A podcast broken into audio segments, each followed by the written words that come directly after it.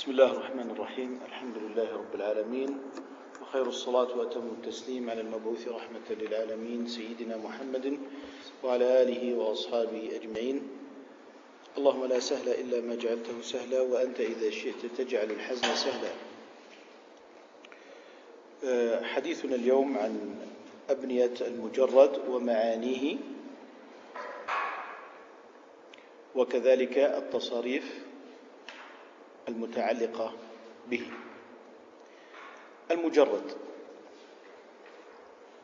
المجرد هو ذلك الفعل الذي حروفه أصول كلها لا مزيد فيها.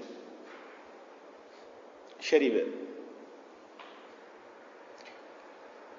كله أصول. الشين والراء والباء. وهكذا.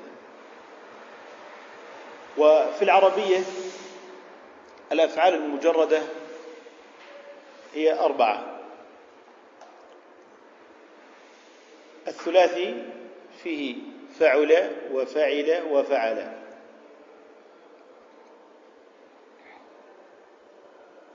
أما الرباعي فهو فعلل وسيأتيك الحديث على كل فعل من هذه الأفعال.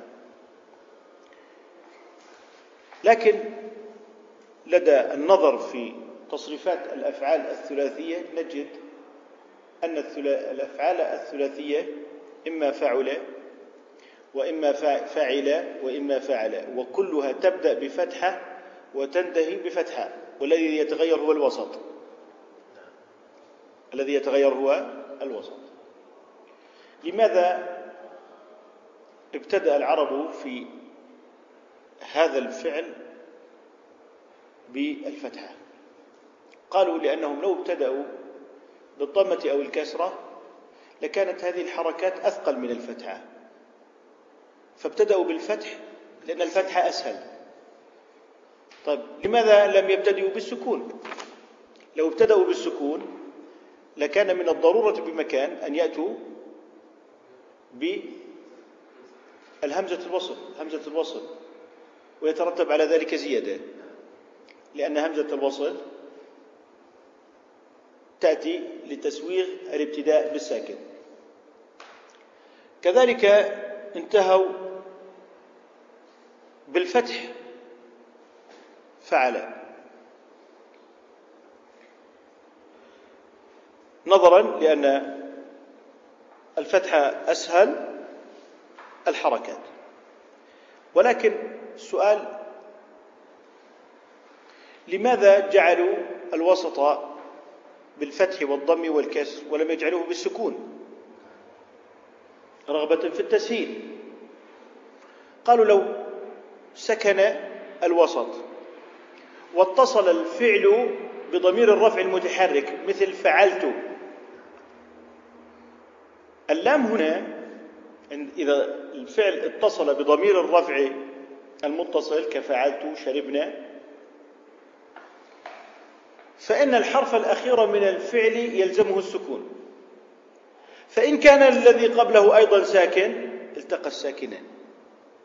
التقى الساكنان. إذا لم يسكنوا الوسط. لم يسكنوا الوسط. كذلك لم يجعلوا الفعل على خمسة أحرف. لم يجعلوه على خمسة أحرف لأنه لو اتصل به ضمير الرفع لا أصبح من ستة أحرف وربما أدى ذلك إلى توهم آه، أنه كلمتان واضح؟ إذا لعل هذا من أسلوب العرب في صياغة تلك الأفعال وإن كنا نلاحظ عليها شيئا فإنما نلاحظ التسهيل ولو أنك جئت إلى صفحة عربية لوجدت ربما ما يزيد على خمس وسبعين في المئة من هذه الصفحة من الحركات هي حركة الفتحة نظرا لسهولة هذه الحركة. فقالوا لا يزيد الفعل العربي على أربعة حتى لا يتوهم أنه كلمة في حال اتصاله الضمير الرفع المتحرك به أو الضمائر به. وكذلك نأتي إلى الفعل الرابع وهو فعل مثل دحرج.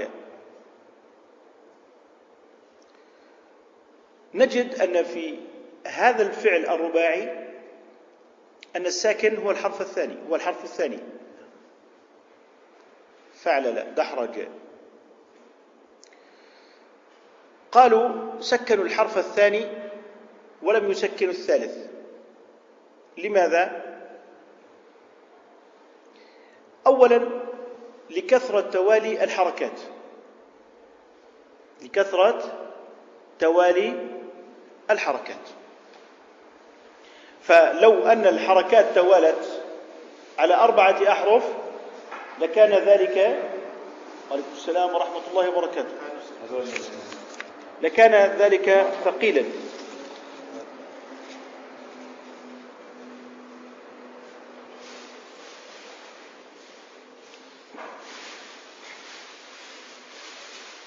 ثم طبعا بدأ في البيت الخامس يتكلم عن هذه الأوزان وربما يتساءل سائل فيقول لماذا يعني وضع العرب أقل المواد على الرباعي. إذا أردنا أن نرتب مواد الفعل على هذه الأصول الأربعة فنجد أن أكثر الأفعال على فعل. ثم تأتي دونها على فعل.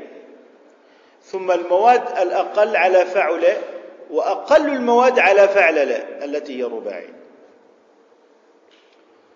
قالوا فعل حركاتها مفتوحة فجعلوا أكثر المواد على فعل لأنها هي الأسهل. ثم جعلوها على فعل.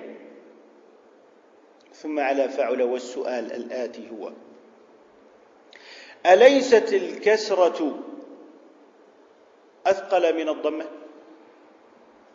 الكسرة أثقل.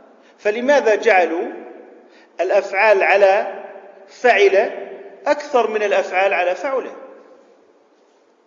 الجواب. إن الانتقال من الفتح إلى الكسر أسهل من الانتقال من الفتح إلى الضم فجعلوا الأكثر على فعل من فعل ومن هذا نلمس أن هناك دقة في هذه اللغة. ففي هذه الحالة سنرى أن الأفعال على الرباعي أقل ثم أكثر على الثلاثي من فعل ثم أكثر على الثلاثي من فعل ثم الأكثر فالأكثر على الثلاثي من فعل من يقرأ لنا البيت الخامس؟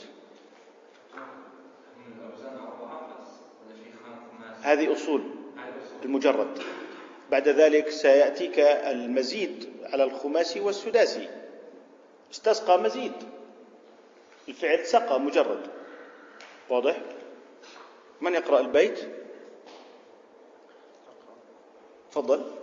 بفعل الفعل ذو التجريد أو فعل يأتي ومكسور عين أو على فعل. نعم. الآن قال بفعل الفعل ذو التجريد. أو فعل يأتي. إذا قال هنا أو ذكر فعلل في البداية ثم ذكر فعل ثم ذكر قال ومكسور عين أي فعل ثم ذكر فعل. نلاحظ في هذا البيت ما يأتي. أن الناظم رحمه الله رتب الأفعال في هذا البيت من الأثقل إلى الأخف. من الأثقل إلى الأخف ومن الأقل موادا إلى الأكثر. فقال بفعلنا طيب إذا قال بفعل الفعل ذو التجريد أو فعل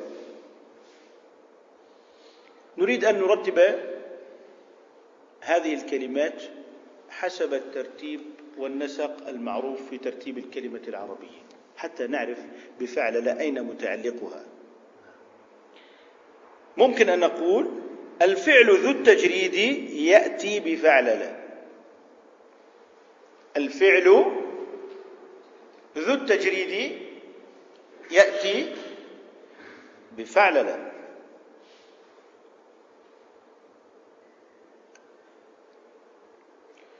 بناء عليه نقول إن الفعل المجرد يأتي على فعلل فتكون الفعل ذو التجريد مبتدأ وذو التجريد وصف للفعل ويأتي خبر عن الفعل. الفعل وصفه بقوله ذو التجريد وصف المبتدا ثم أخبر عنه بأنه يأتي. يأتي بفعلل كيف يأتي بفعلل كيف يأتي بفعلل فتكون بفعلل هنا متعلقة بالحال مرحبا. حياك الله في المصر لا. إذا رتبها اللي هو مكسور العين اللي هو بعد فعل ثم يأتي طبعا حسب الترتيب والنسق الذي ذكرناه. وهذه ومكسور عين أي حاله مكسور عين. إذا ومكسور عين منصوب على أنه حال. يأتي مكسور عين. كيف يأتي؟ المجرد مكسور عين أو كيف يأتي يأتي على فعل. إذا آه هذه أحوال متعاقبة منصوبة بالعامل الذي هو يأتي.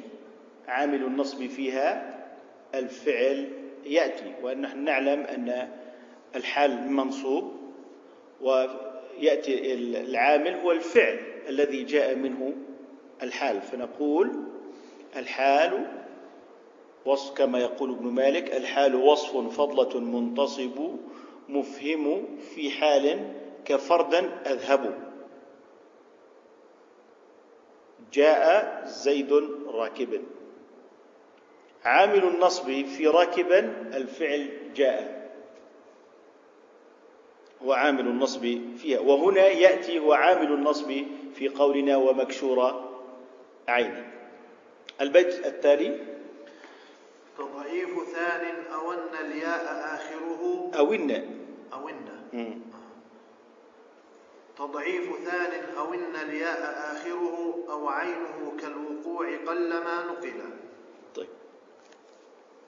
الآن لما قال تضعيف ثان إذا رجعنا إلى البيت الثاني هو فعل. فعل. الثاني هو فعل إذن الآن بدأ يتكلم قال تضعيف ثان أي الفعل فعل أن يكون مضاعفا. أن يكون مضاعفا. المضاعف هو ما تماثلت عينه ولامه. ما تماثلت عينه ولامه. مثل شد. مثل شد أصلها شدد. هذا هو المضاعف. لكن يقول هنا مد مثلا شد وصد ورد هذه كلها مضاعفات. فيقول إن الفعل الثلاثي الذي ضمت عينه يقل أن يأتي مضاعفا.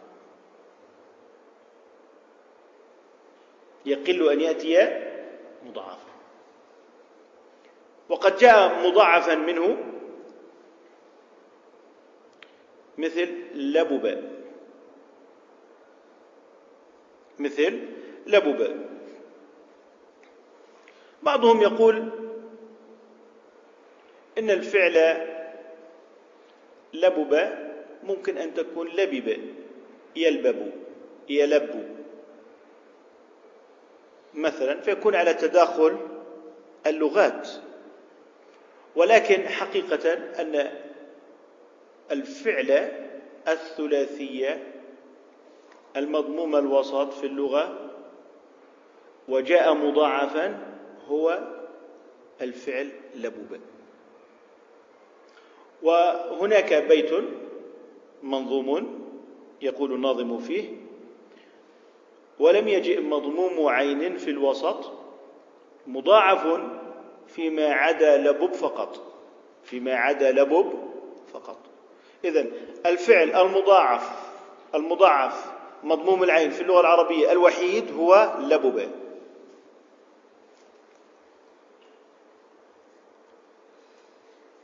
طيب. الآن الفعل كرم وشجع يشجع وكرم يكرم وشعر يشعر. هذه الأفعال الثلاثية غير مضاعفة. صحيحة لكنها غير مضاعفة. الآن في أقوال عن العرب كقولهم رحبكم الدخول في طاعة الكرمني. وطلع بشر اليمن. طلع بشر اليمن.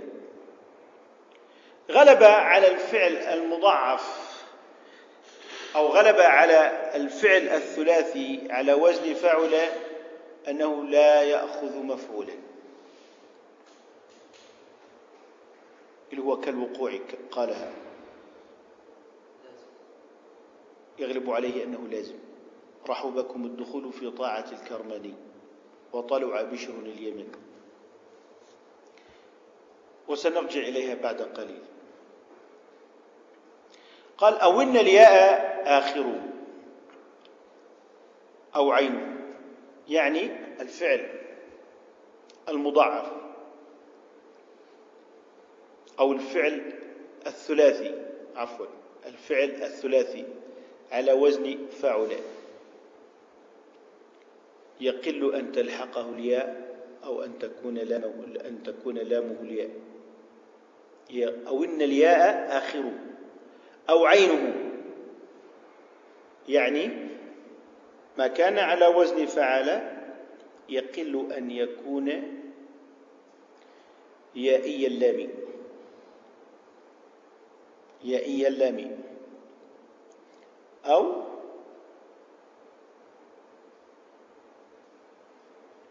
أن تكون عينه ياء.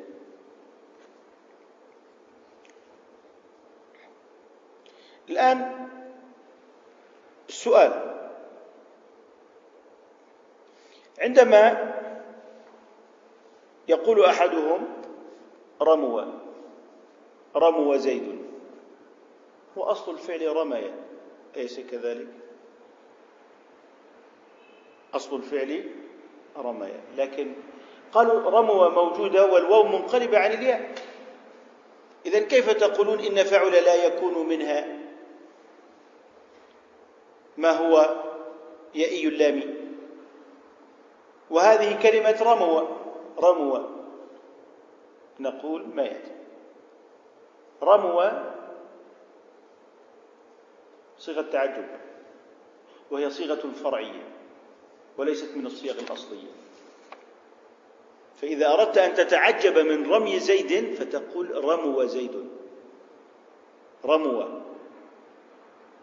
وكذلك نهو الرجل.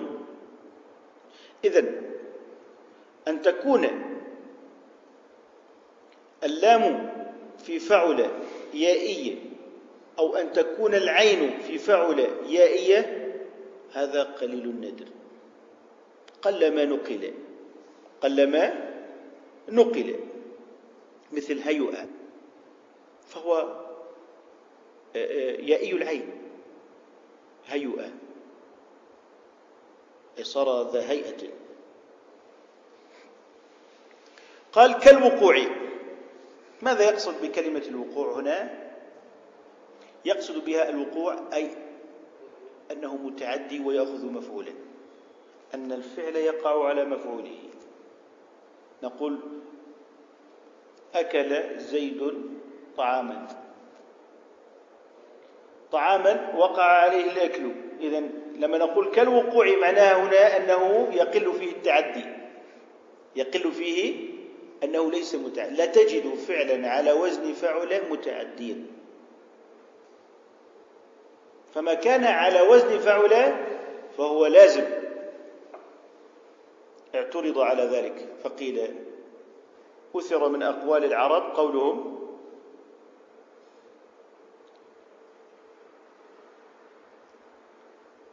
رحبكم الدخول في طاعة الكرماني.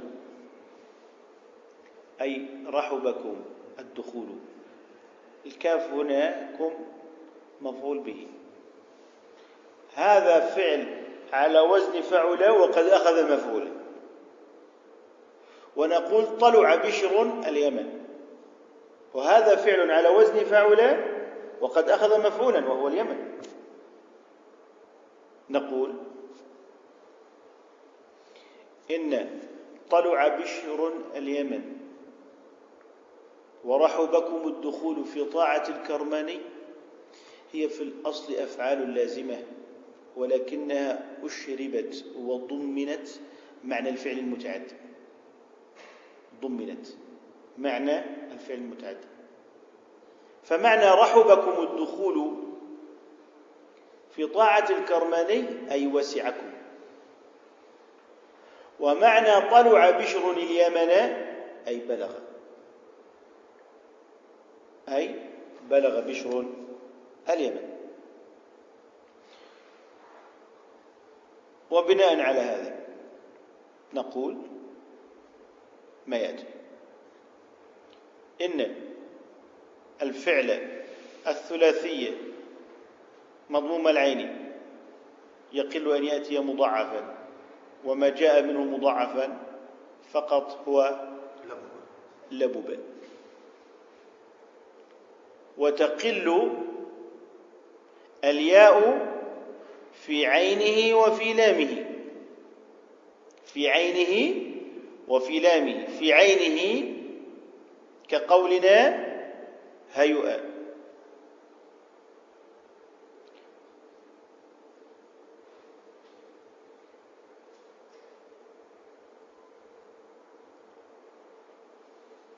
وما ورد من نحو رموة فهو صيغة فرعية للتعجب. إحنا نقول مثلا آه، الفعل الثلاثي مثلا آه، فعل وفعل وفعل. ممكن أحدهم يقول ضرب. أليست؟ لماذا لا تقولون هناك صيغة فعل؟ نقول نحن مجرد الصيغ الأصلية. أما ضرب فهي صيغة فرعية من ضرب. إذا حديثنا هنا في هذا المجال في الصيغة الأصلية وليس في الصيغ الفرعية. من يقرأ لنا البيت السابع؟ اقرأ يا عثمان.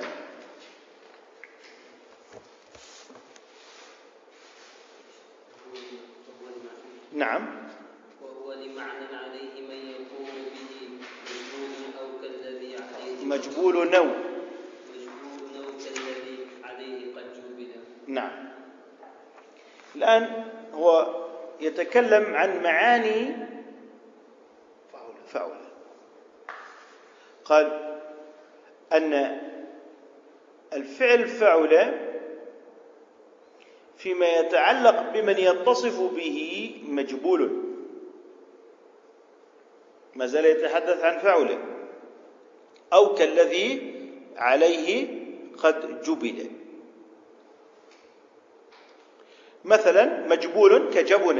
إنسان طبيعته الجبن. وشجع. وطال.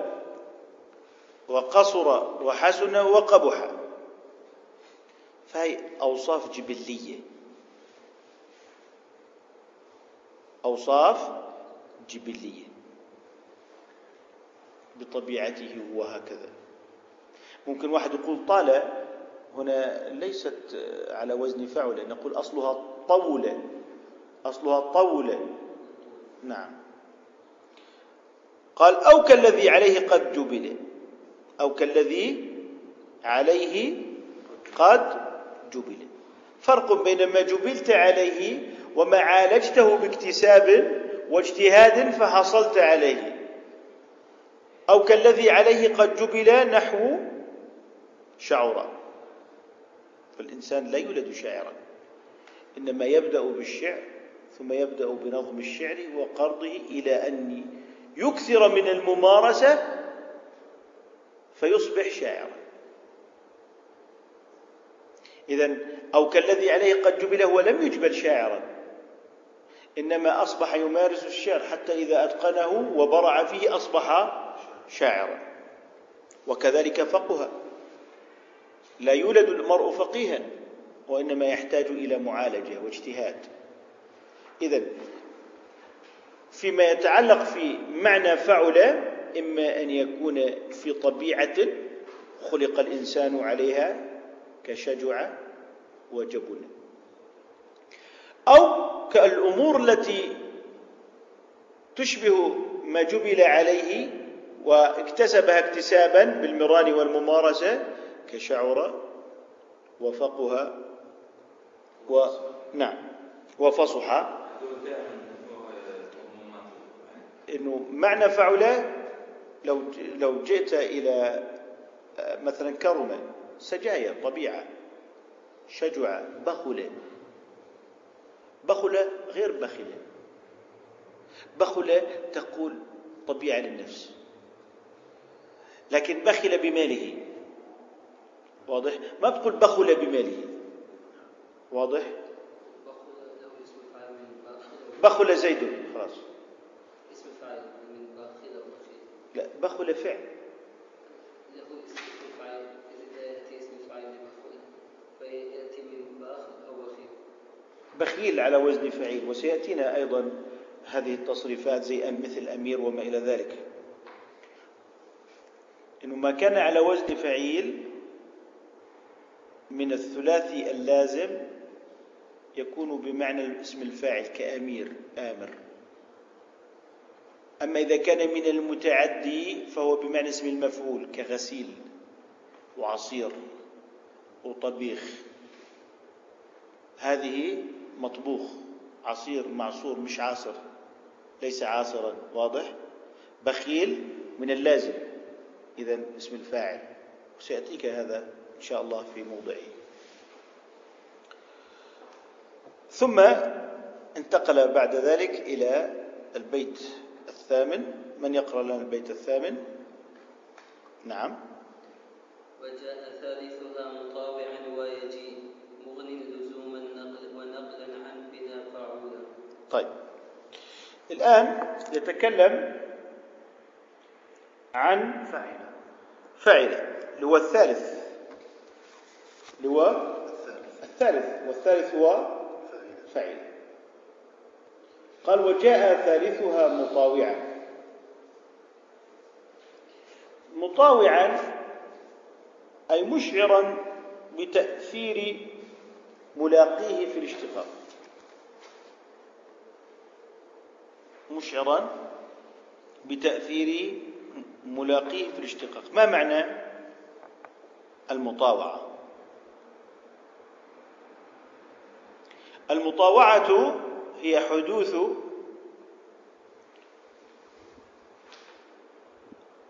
فعل لازم حدوث فعل لازم عن أثر فعل متعد حدوث فعل لازم عن أثر فعل متعد مثل علمته فتعلم. علمته فتعلم. إذا الفعل تعلم فعل لازم. حدث عن أثر فعل متعد وهو علمته. كقولهم شتر الله عينه فشترت. شتر الله وهو انقلاب في جفنها شتر الله عينه فشترت. وجدعته فجدع. وجدعته فجدع. إذا في ملاقي في الاشتقاق علمته فتعلم. جدعته فجدع.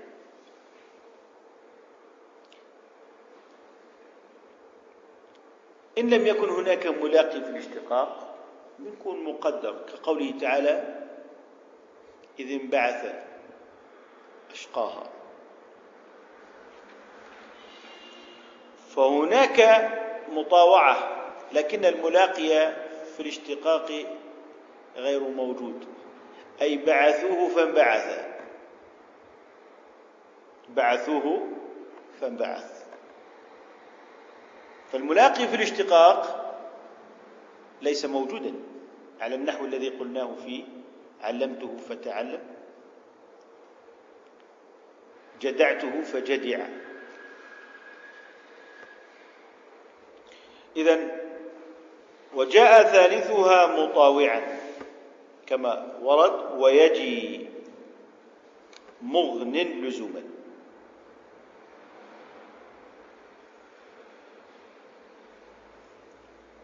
فيقول هنا في الإغناء أن هذا يجيء مغن لزوما ونقلا عن بنا فعلا. أن مما هو على وزن فعل يجيء مغنيا عن بنا فعلا. مثل لما نقول جل وذل وعف أصلها عفف وجلل أليست هذه سجايا؟ سجايا أم لا؟ عفة. أصلها عففة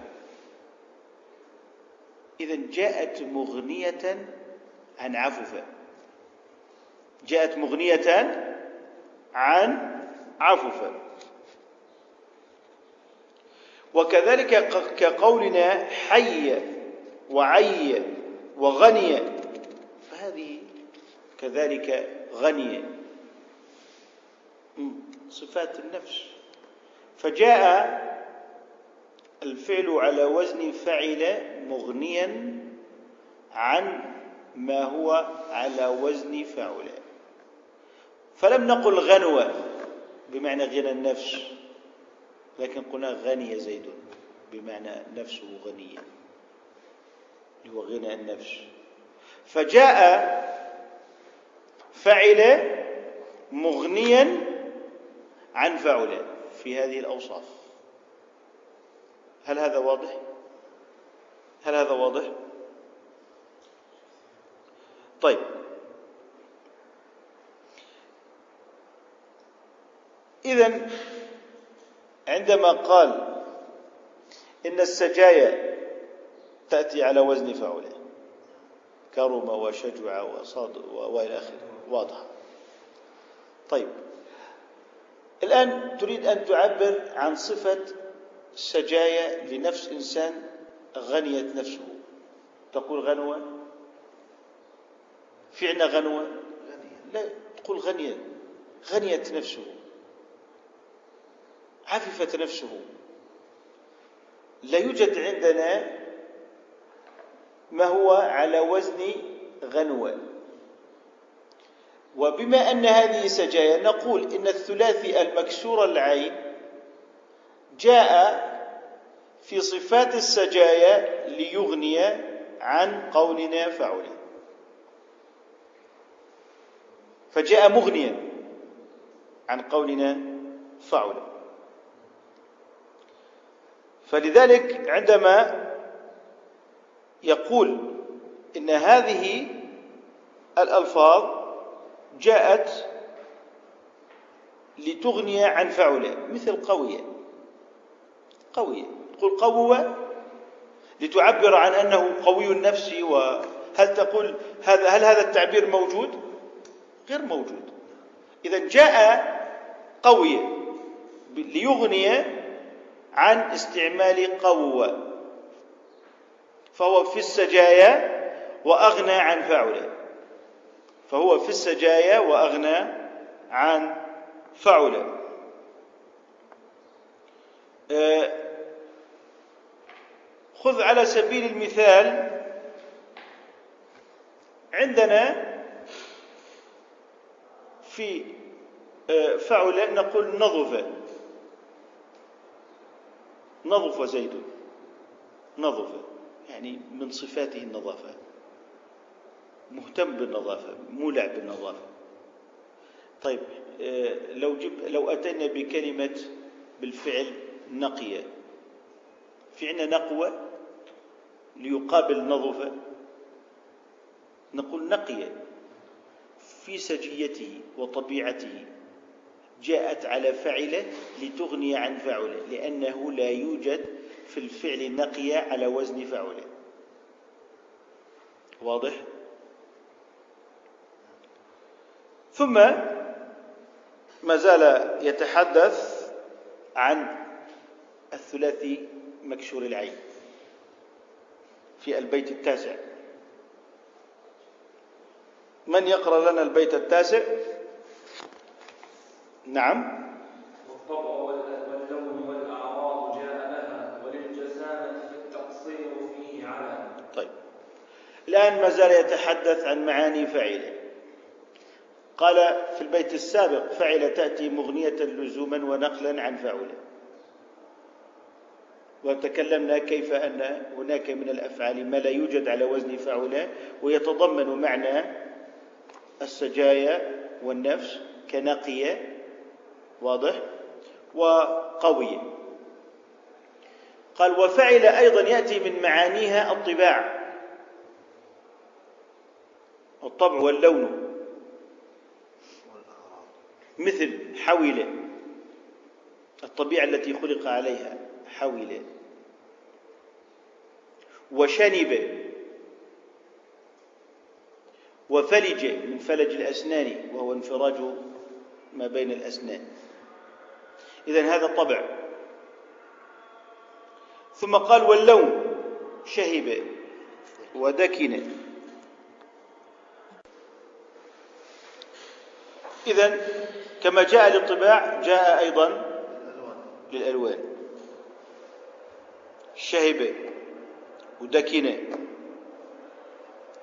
من الدكنة وهو لون يضرب إلى السواد. واضح؟ وبعد ذلك يأتي قال الأعراض يأتي للأعراض. الأعراض يعني الصفات العارضة كقولنا مرض وفرح وأشر وأشر. قال والطبع واللون والأعراض جاء لها وللجسامة. الجسامة أي عظم الخلقة عظم الخلقة. كقولك في من رقبته كبيرة تقول رقب رقب فلان وكبرت أعضاؤه وأذن أي كبرت أذنه وشدق كبر شدقه. واضح؟ طيب إذا يدل على الجسامة ويدل على الأعراض ويدل على الألوان ويأتي مغنيا عن فعله. والطباع. والطباع أي الطبيعة التي قال فالتقصير فيه على.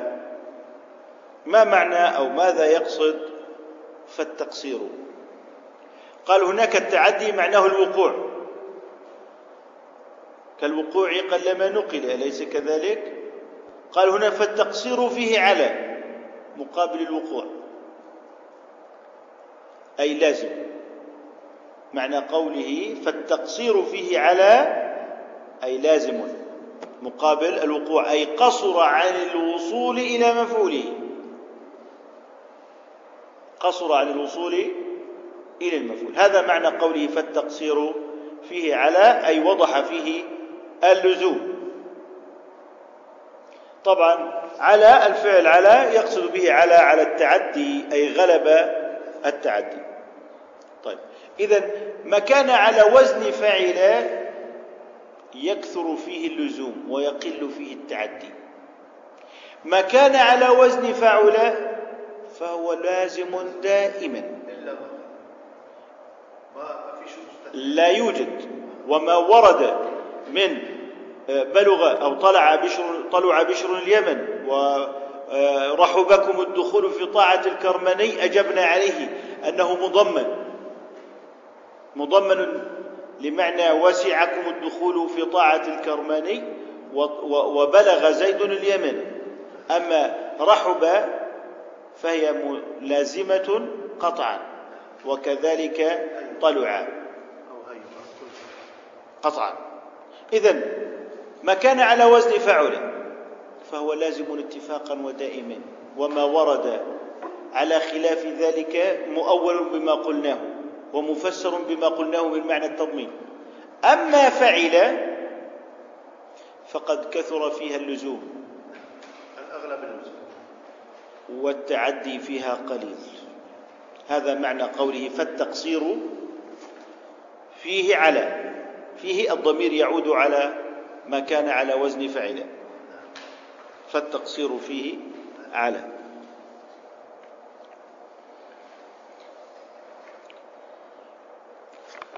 مثل فعل متعدي شرب شرب وعلم المسألة. علم الجواب. إذن هذه متعدية. ننتقل إلى البيت العاشر. هل هناك سؤال على هذه المادة؟ تحتاج إلى مراجعة. هو الآن وصوغ أولها الآن جاء دوره. جاء دوره. نعم. والآن سيبدأ بقوله وصوغ أولها اللي هي فعلل من يقرأ هذا البيت؟ تفضل خالد. وصوغ أولها مما يناسبه من اسم عين لمعنى كالأخير جلا. طيب الآن بدأ عندما قال وصوغ أولها يقصد فعلل مما يناسبه أي الرباعي أي الرباعي من اسم عين.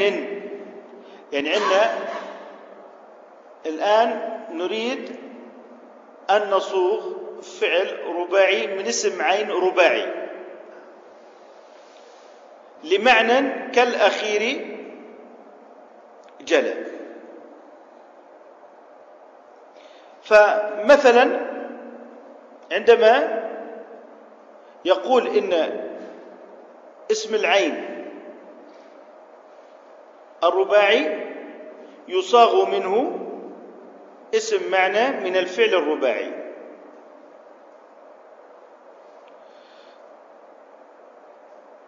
كذلك الحال بالنسبة لفعل كالأخير جل اللي هو فعل.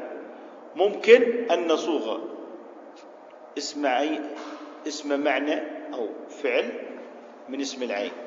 وطبعا بالأمثلة القادمة سترى كيف أنه يصوغ من اسم العين معنى. الآن البيت التالي سيوضح كيف تصاغ الأفعال من أسماء الأعيان. آه، ممكن تقرأ البيت الحادي عشر؟ من يقرأه؟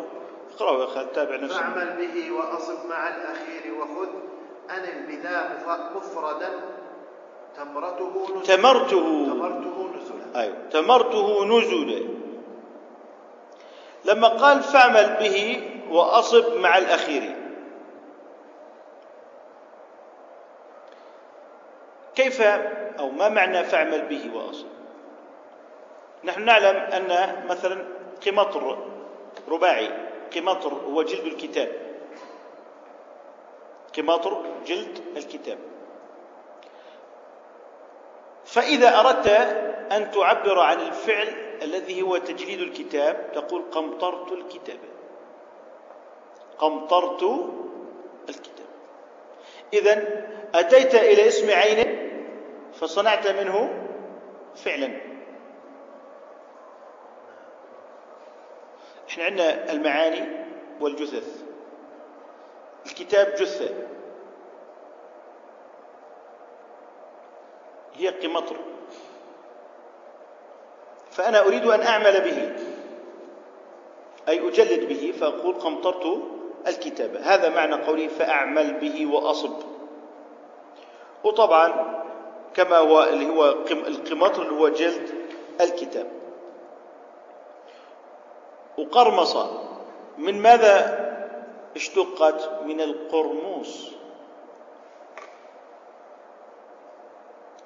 قرمصة إحنا نقول ممكن بلهجتنا العامية قرمز أو بهذه اللغة قرمز. مش هيك؟ أصلا القرموس ما هو؟ القرموس حفرة تحفر في الشتاء للاستدفاء بها.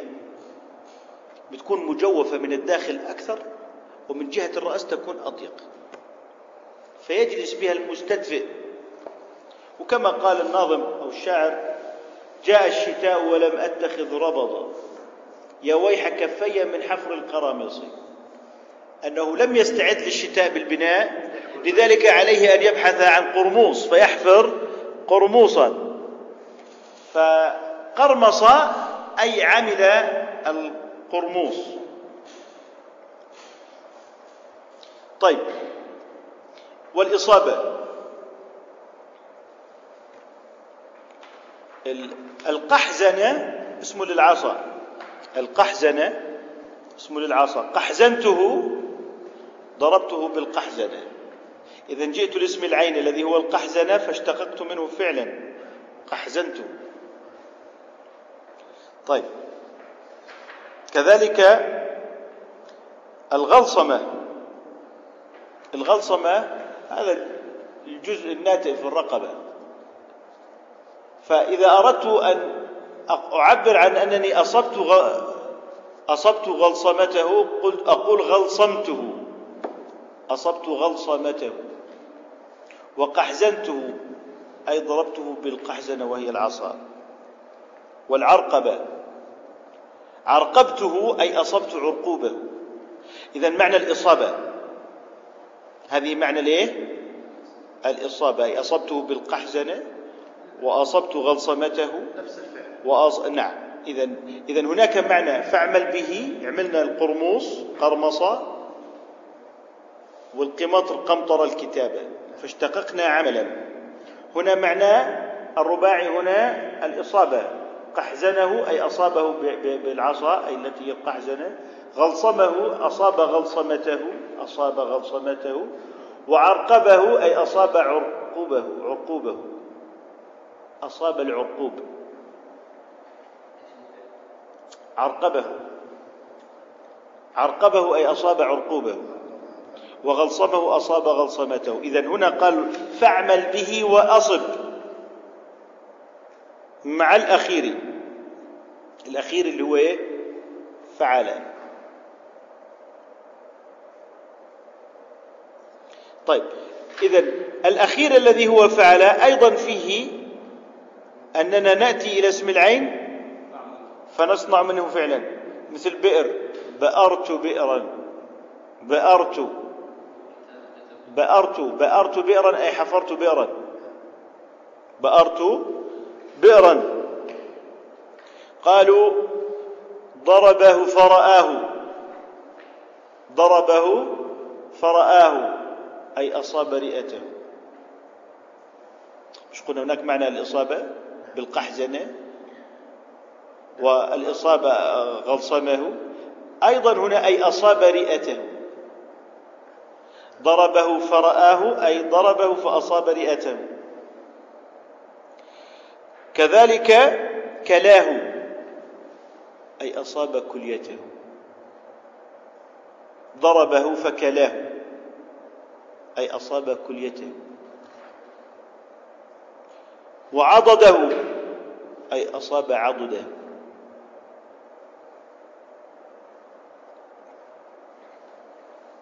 قال ومن الملاحن. قوله والله ما عضدته. من الملاحن. ما معنى ملاحن؟ الملاحن الأقوال المحتملة. وقال الله عز وجل عن المنافقين ولتعرفنهم في لحن القول. الأقوال المحتملة. معكم ولسنا معكم. وهكذا. فلما يقول والله ما عضدته يقصد بذلك ما ساعدته.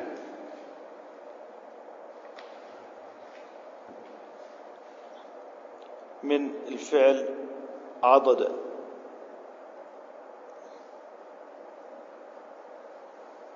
فإذا عندما يبلغ حاكم أو أمير أنك ساعدت عدوه.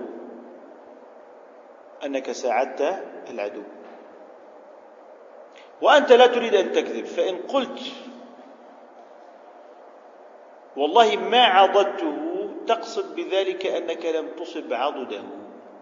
ويفهم الأمير أنك لم تساعده. هذا من الملاحن.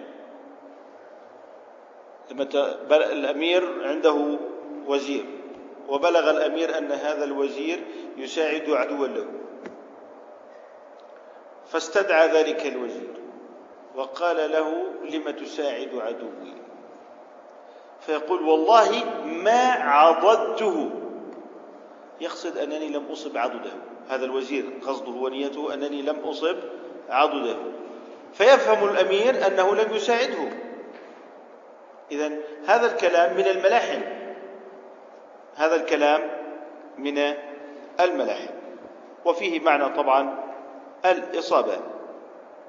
ثم قال وخذ فاعمل به وأصب مع مع الأخير وخذ. إذا أيضا عن فعلل وفعل برضو فيهما معنى الأخذ. كقوله قلب النخلة. قلب النخلة أي أخذ قلبها.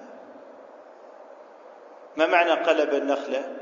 هل قلبها من الرأس إلى الأسفل أم أخذ القلب؟ وكذلك في قولنا خصاه إذا أخذ خصيتيه. إذا في معنى فعل الأخذ.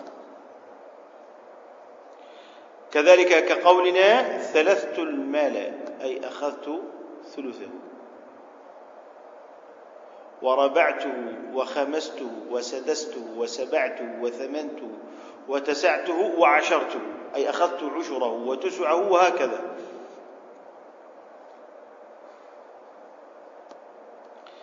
إذا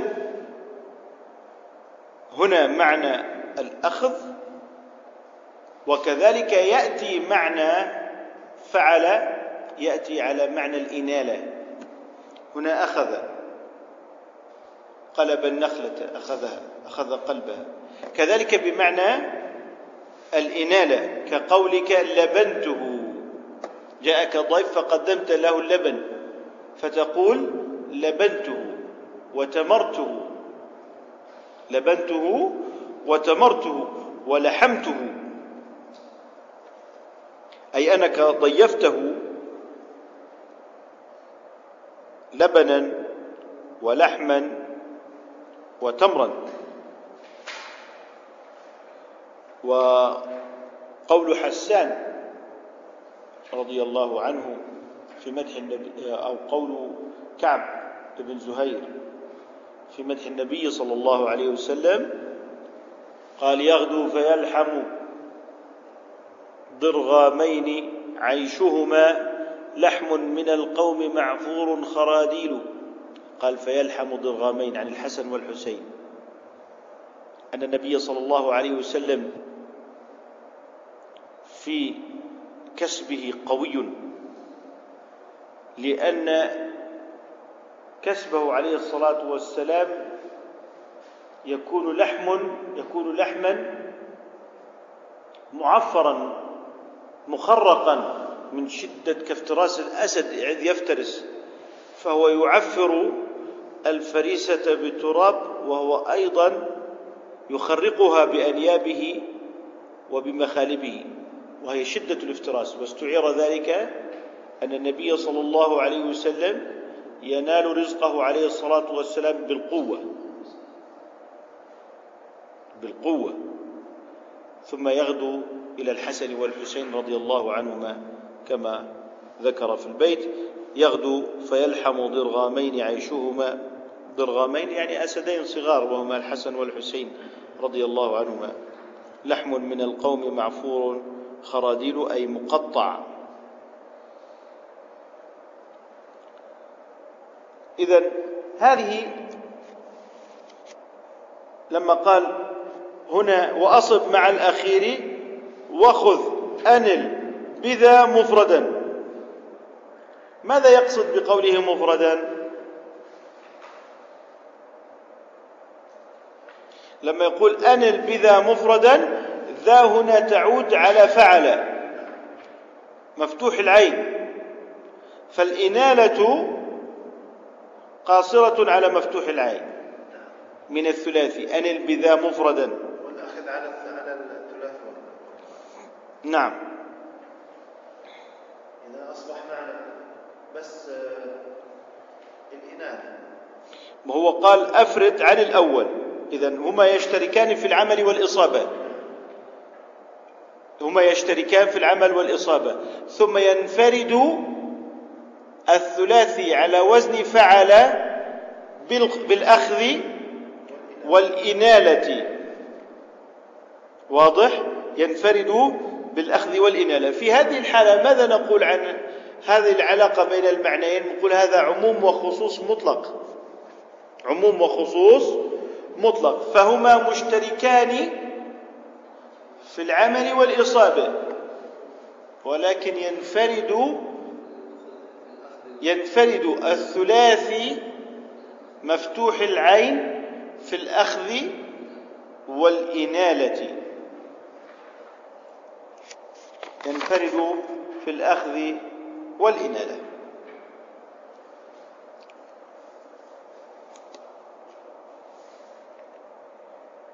ثم اللي هو قول فاعمل به أن تصوغ فعلا من العين من اسم العين. يعني القماطر اسم عين الذي هو جلد الكتاب. الآن سأشتق من اسم العين هذه فعلا. فأقول قمطرت الكتاب. قمطرت الكتاب أي جلدته.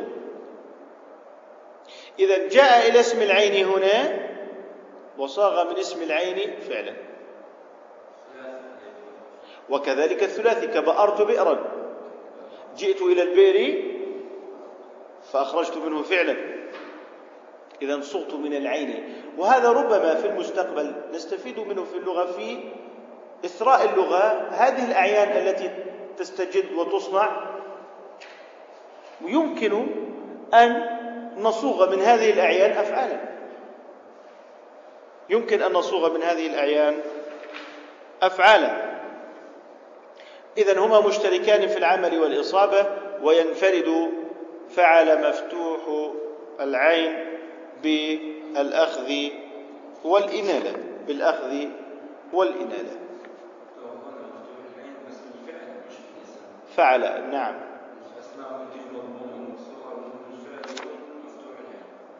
هو الآن هو حديثه في كل بيت من هذه الأبيات إما عن فعل هو كله عن الفعل. كله عن الفعل. لكن هنا عندما تحدث عن اشتقاق الفعل من اسم العين قال مما يناسبه. يعني الرباعي الفعل الرباعي تشتقه من اسم عين رباعي. لا تشتق مثلا من الفعل أو من الاسم بئر أبأر رباعي لا يشتق منه بأر. قمطرة لا تشتق منه ثلاثي لأنه لا يتناسب لابد أن تشتق منه رباعيا مثله. فتقول قمطرت الكتاب وقرمصت القرموس. واضح؟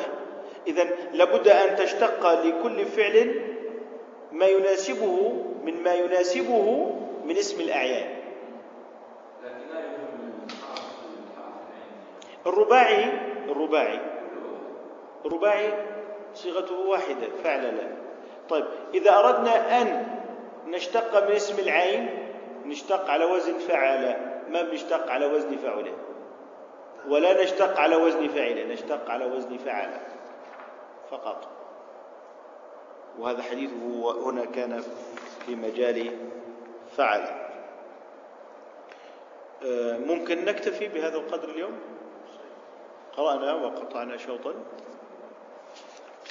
إن شاء الله في المرة القادمة نكمل. إذا شاء الله تعالى سبحانك اللهم وبحمدك نشهد أن لا إله إلا أنت نستغفرك ونتوب إليك.